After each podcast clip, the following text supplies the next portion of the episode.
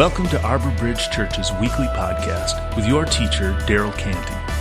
Arbor Bridge Church exists to bridge the gospel and our community by connecting people to Jesus and each other. Visit us online at arborbridgechurch.com.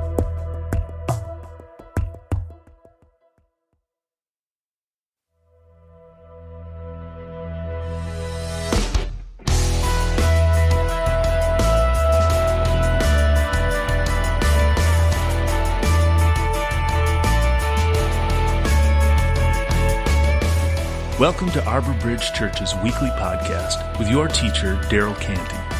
Arbor Bridge Church exists to bridge the gospel and our community by connecting people to Jesus and each other. Visit us online at arborbridgechurch.com.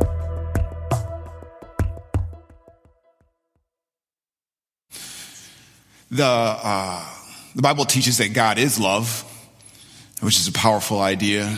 Uh, God sums up what love is. Uh, I, am glad that it says that in the Bible. I'm glad that it says God is love. Um, it's obviously it's obviously true.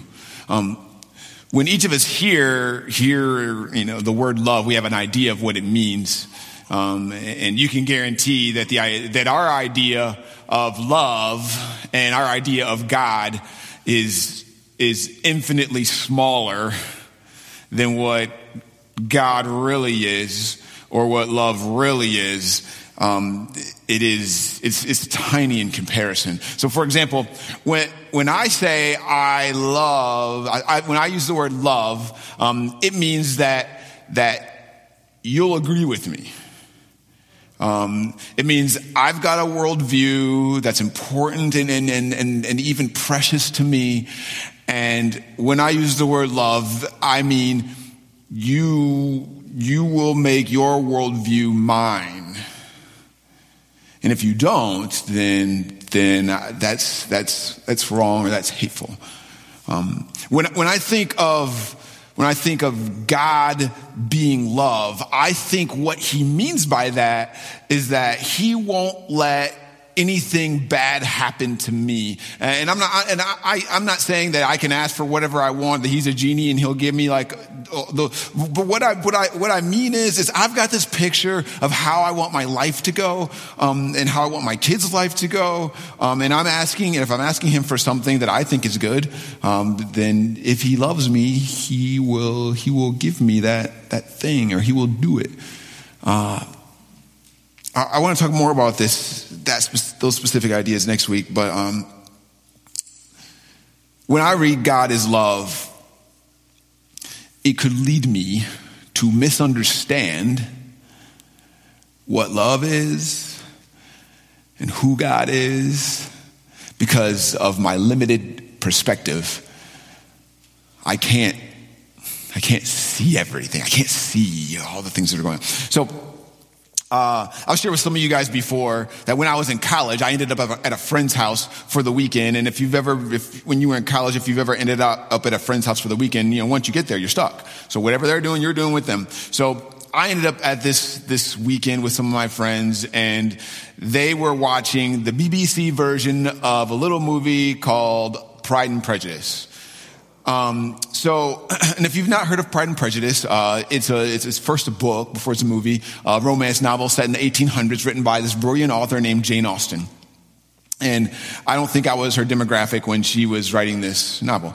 Uh, I, I was at this friend's house, and I don't know if you know, but the BBC version is like a mini series, and so you know, they kept, they, you know, this is, this is binging before binging could happen. They just, they kept putting in the next one. Um, and so this was like six hours of Pride and Prejudice. Um, and, uh, you know, I, I watching it, it's, it's done in the old English and I didn't understand half of it. And I'm, you know, I'm sitting there thinking, how can I get out of here? Uh, and I, at the end of, of seeing it, I, I, in my mind, what I thought was, I, I hate Jane Austen. Um, I don't, if I never read her, hear of her again, I, I, it'll be too soon. Um, I, I just, I, I couldn't understand. I just thought, it, all Jane Austen material, I just, I, I hated it. Until 2005, uh, when a two hour version of the story came out.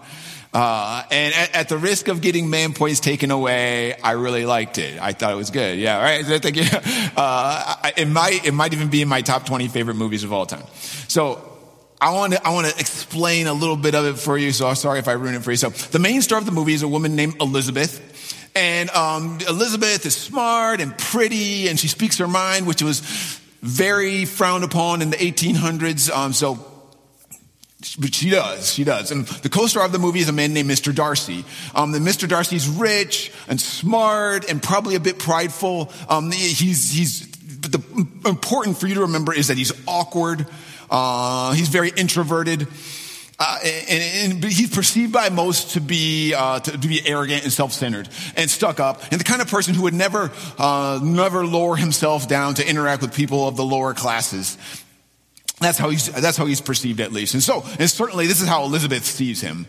Um, she has really bad feelings towards Mr. Darcy as soon as he meets him, almost, almost immediately. So Elizabeth's negative feelings about Mr. Darcy are confirmed by some of his actions. Um, when Mr. Darcy's friend, Mr. Bingley, and Elizabeth's sister, Jane, uh, they, they hit it off when they meet, and they're headed towards this romantic relationship, and Mr. Darcy breaks them up. And most people assume it's because of Jane's lower standing or, you know, she's lower class and Mr. Bingley's upper class. So, you know, he, they, they assume that that's why, uh, Mr. Darcy breaks him up. And Elizabeth, of course, doesn't like that. Um, how could he do such a thing? Also, Elizabeth meets a man named Mr. Wickham. And Mr. Wickham is charming and charismatic. He's outgoing. He's the kind of guy that you meet and when you walk away from him, you're like, I like that guy. You're not even sure why. He's just that kind of personality.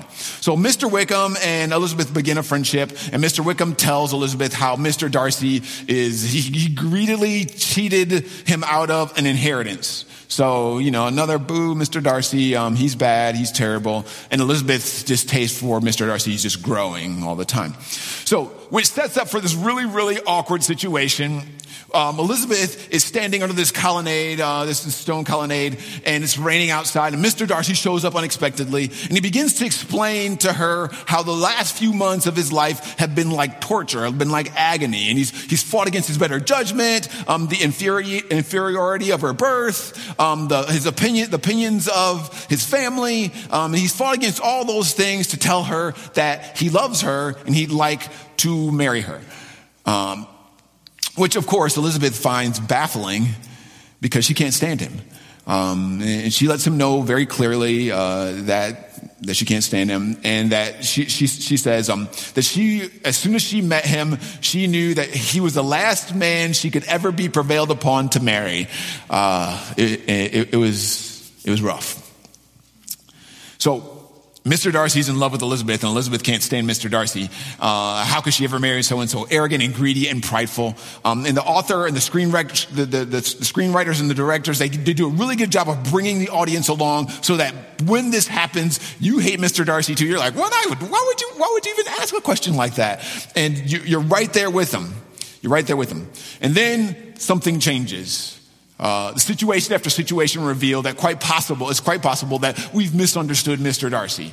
Uh, and maybe he's not who we think he is. Um, maybe we've misunderstood uh, the what he did between Mr. Bingley and Jane. Um, maybe we've misunderstood Mr. Uh, Mr. Darcy's relationship between Mr. Wickham and Mr. Darcy, and m- maybe we've under- misunderstood his, his introvertedness. And you might guess, you might guess this. You know, this is a romantic novel. You might guess by the end of the movie, the conclusion that Elizabeth comes to is that she's misunderstood Mr. Darcy. She changes her mind and she agrees to marry him she was way over here. I hate you based on what she perceived of him. And she finds out throughout the movie that she's grossly misunderstood him to the point where she says, I want to be married to you. She grossly misunderstood who he was. Let me ask you this. Let me ask you to consider this. Is it possible, do you think it's possible, that you've misunderstood God this much? Do you, do you think that it's possible that you could grossly misunderstand who God is. Like that, that something's gonna happen or you're gonna get to heaven one day and you're gonna show up and you're gonna be like, oh. is that how it is? Is, is that what you were doing? That we could grossly misunderstand. Not like, oh, he. Do you think it's possible that you've under, misunderstood God that much? And then what would it take, or what would it look like? What would it look like to misunderstand who God is in such a grand way? Such a grand way. And what, could, could a real Jesus follower misunderstand God that grossly? In the first century, um, very soon after the resurrection of Jesus, a man named Stephen um, is standing up to Jews who think that Jesus is a fraud. And these Jews, all they they're they're all there, and they they know about Jesus, and they thought they thought that he was evil. They thought that he was from the devil. In fact, they say that they say that in the gospel. They you know they say you're from the devil. And Stephen won't shut up about teaching and talking about how Jesus is the Messiah. So they stone him to death. To get him to shut up, they stone him to death. They, they, they kill him, they murder him. And a guy named Saul is right there watching the whole thing, and, and an ancient uh, historian named Luke writes about Saul, and this is what he says. Saul agreed to the killing of Stephen, agreed that the killing of Stephen was good. On that day, the church of Jerusalem began to be persecuted, and all the, all the believers except the apostles were scattered throughout Judea and Samaria. And some religious people buried Stephen and cried loudly for him. And Saul was also trying to destroy the church, going from house to house, dragging out men and women and putting them in jail. So Saul had this reputation uh, for doing terrible, terrible things to Jesus followers, um, for destroying the church. Uh, destroying everyone who trusted in the name of Jesus, uh, and, and Jesus followers were, were, were terrified of him. They were terrified of him.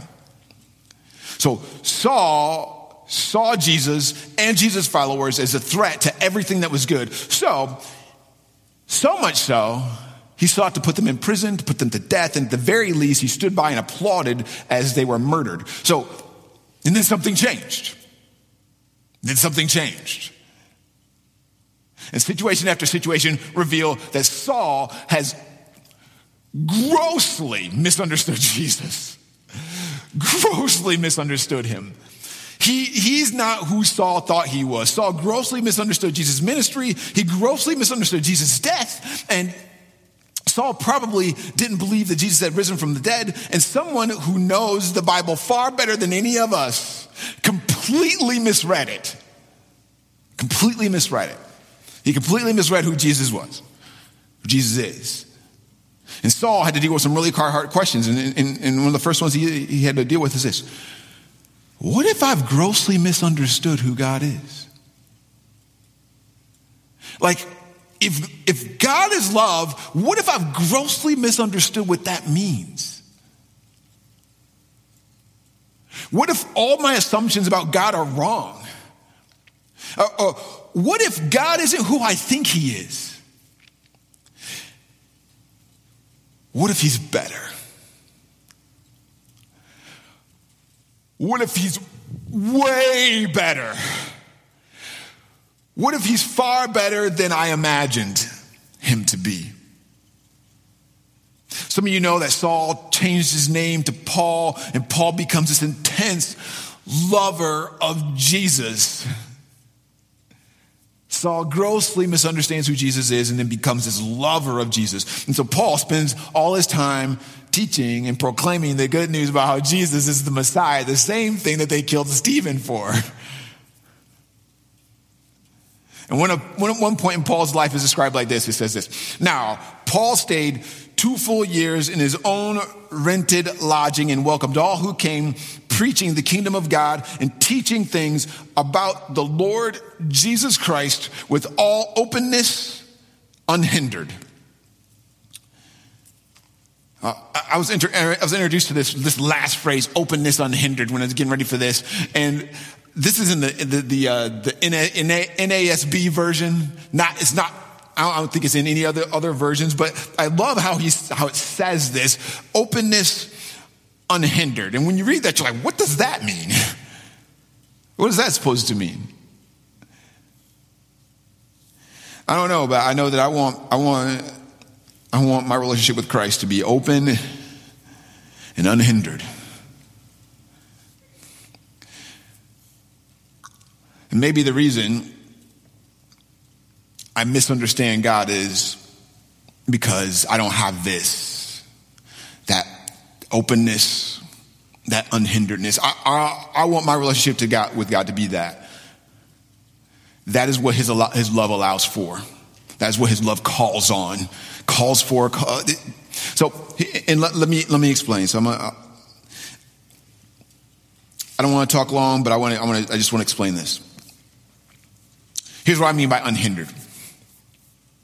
My knowing Christ isn't hindered by my limitations, by my weakness. My knowledge of who Christ is isn't limited by my tiny brain, by who I think he is, by all the preconceived ideas about what I think God is and what I think love is when I walk into any room. My walking with Christ is consistently hindered by my sin or my weakness, or by my limitedness. And it's, it's dependent on how good I can be, or how smart I can be, or how much I can read, or how much I can know. Um, and I don't like that. I don't like that idea. Because certainly, maybe, maybe I'll misunderstand who God, misunderstand who God, who God is and what our relationship with Him is and what He expects me to be. Um, I, I think that it's my ability. Sometimes I think this. Sometimes I think this. I think it's my ability to hold my sin in check that makes my ability to know Him. It, it, like my ability to hold my sin in check is is is what my ability to know Him depends on. And I want to, I'm going to, I'm going to bring this up to you. Want to say this out loud. And, and, and, we all, we all, I think most of us feel this way. My ability to be good determines how much God lets me in or how. And I, I, that's, let me, let me read you this. Former professor and author Rosaria Butterfield says this. He says, It is not the absence of sin that makes you a Jesus follower, which is really, really good news, right? It's the presence of Christ in the midst of your struggle that commits the believer and sets you apart in the world. Woo! That's good news. But Christ in my struggle makes me a Jesus follower. I make Christ's love for me based on how good I can be, but what an awful thing to assume. Christ through the Holy Spirit reveals himself to me, and without him, I don't know anything about who he is. I could not know. I, he reveals himself to me. And I let my sin be a barrier between, to, to knowing Christ. And certainly, my love, you know, my love of my sins and my remembering my sins? And my feeling bad about my sins? And my assumption and my assumptions that it's my ability to keep my sins in check? That, that, that that's what's going to help me follow Christ more? That's ridiculous. Listen to what Paul says. He says this God, who set me apart from my mother's womb and called me by his grace, was pleased to reveal his son in me. It doesn't say, it doesn't say to me. It says what?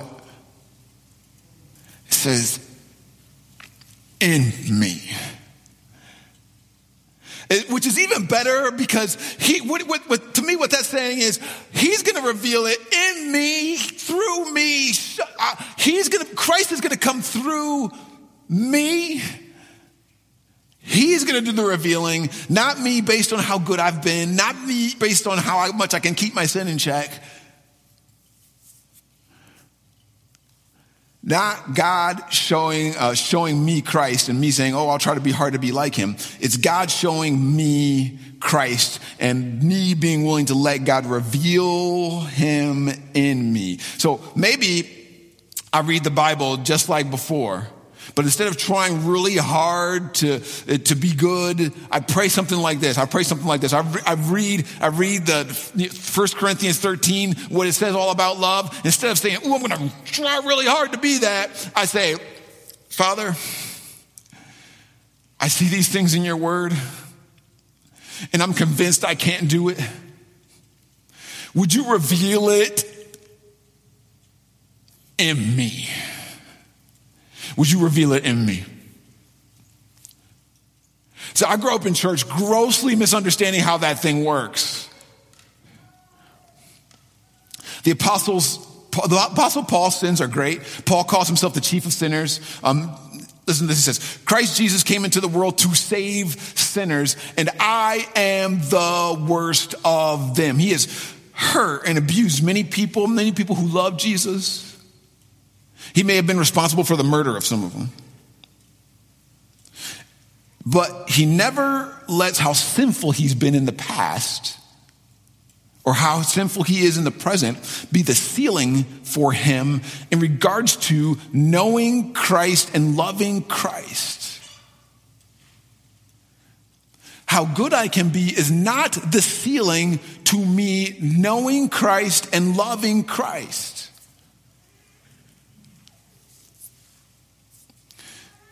We hinder our ability to know him, and it's far, far more, far more likely that we'll be closed to him in some area of our lives because of shame or because. But unhindered means that our failures do not keep us from Christ.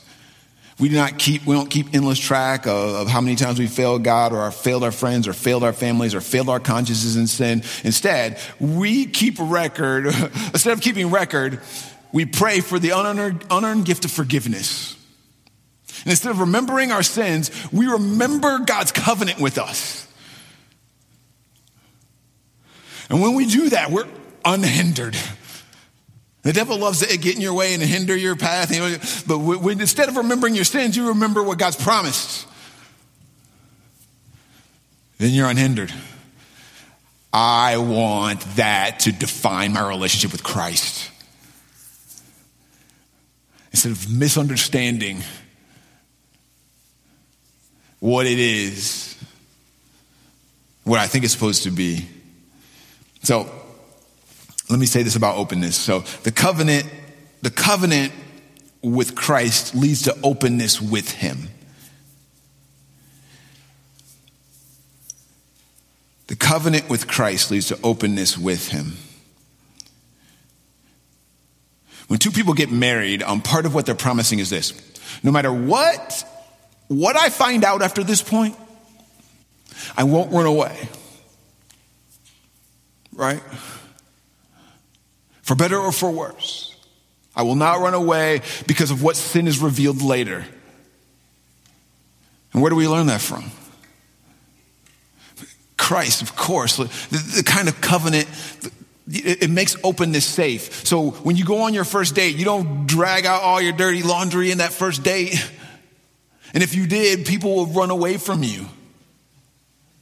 But when you are when you are in covenant, then it leads to this openness. It leads to this openness. So we are more sinful. Tim, author Tim Keller and Pastor Tim Keller says this. I love this quote. We are more sinful and flawed in ourselves than we ever dare believe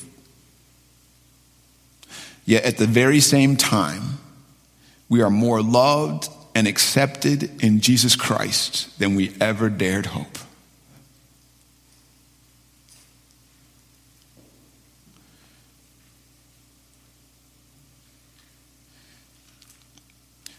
We are more sinful and flawed in ourselves than we ever dare believe, which is hard for us because we are self righteous. Yet at the very same time, we are more loved and accepted in Jesus Christ than we ever dared hope.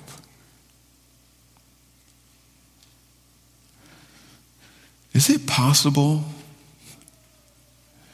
that Jesus Christ is better than you think? And not, and not just a little better. Not, not like, not like you're, you're supposed to get paid $50 and you get paid 55. It's more like you owe somebody $55 and they give you 10 billion. Is it possible? Is it possible that you've grossly misunderstood how much Jesus Christ loves you? Listen, our sin is bad, bad choice making is bad, no doubt. And, and, sin is bigger and deeper and longer than our bad choice making. Um, it, it, it is a part of us. We are born with a, with a draw towards it. Um, and, and certainly is, is an awful thing. And we're all born this way. We're all in the same boat. And yet at the same time, we are more loved and accepted in Christ than we ever dared hope. I've grown up, I've grown up knowing, you know, knowing the, the song, Jesus Loves Me. I sang the song. I heard the message. I've heard pastors and preachers and teachers all tell me it. And so, so when people tell me the truth, I think I know it. I think I get it. I think I, I, am like, okay, I get it. I got it. And I'm not open to the idea that his love is more than I know openness to the idea that God's love is better than you think is the beginning of you knowing God in a way that you cannot know him if you think you've got him all figured out.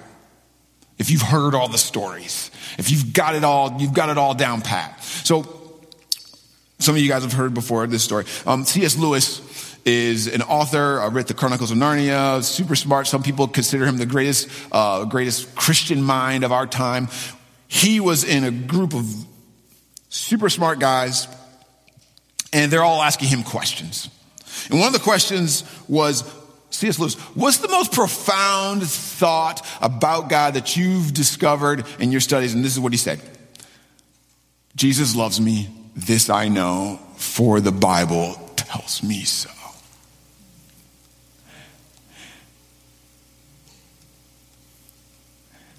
Is it possible that you've grossly misunderstood what God says when He says, I love you.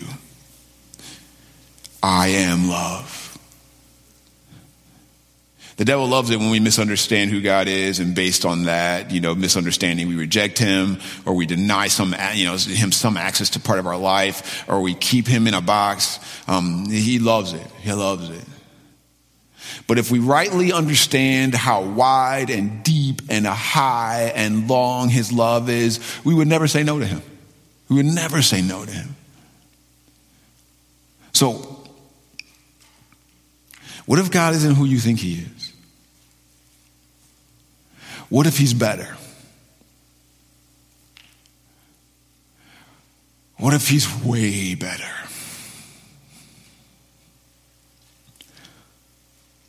Could you receive that message? And be open to it and not let yourself hinder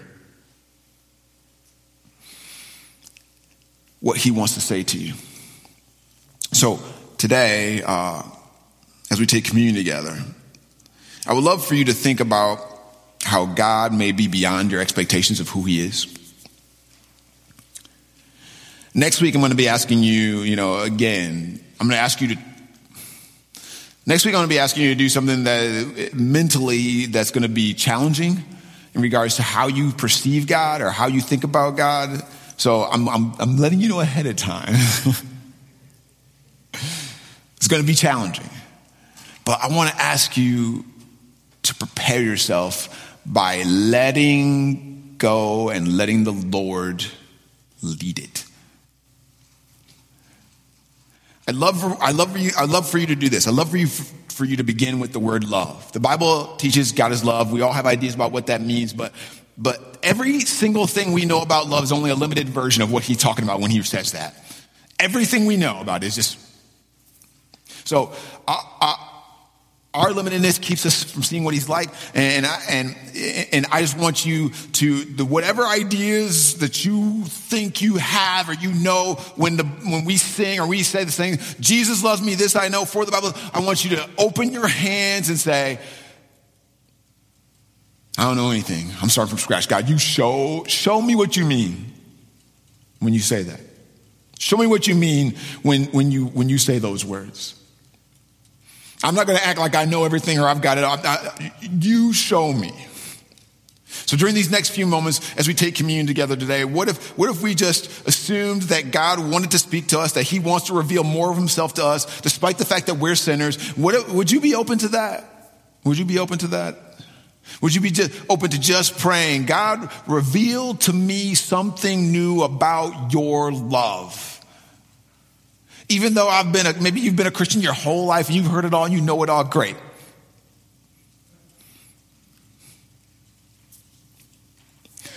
Let me pray together. We'll take communion together, and then uh, I'll, I'll dismiss you in just a few minutes. Let's pray. Dear Father, I am uh, I'm certain that I have grossly misunderstood you in some way. And I, while I'm on this planet, I want people, I want, I want to give people eternal life, which is knowing the Father and knowing you. I want to give that away. And I'm, I'm confident that I can do it better if I am open handed and open minded when I come into your presence. And I am unhindered by my limitedness.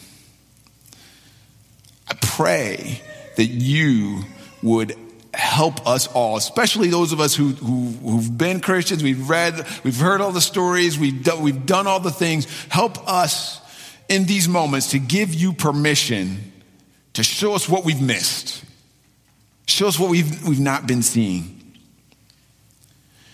So that we and our relationship with you can be open and unhindered, and we can see things in your life, your death, and your resurrection that we've never seen before. Well, when we see them, we're going to wonder, wow, how did I miss that? How did I not see that? I pray that you would do that, do that with us now.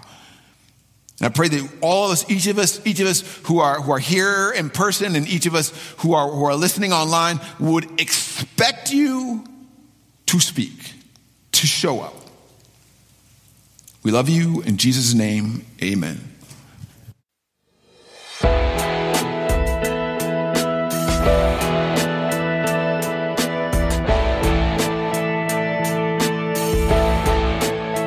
Thank you for listening. If you would like more information on our church, visit us online at arborbridgechurch.com.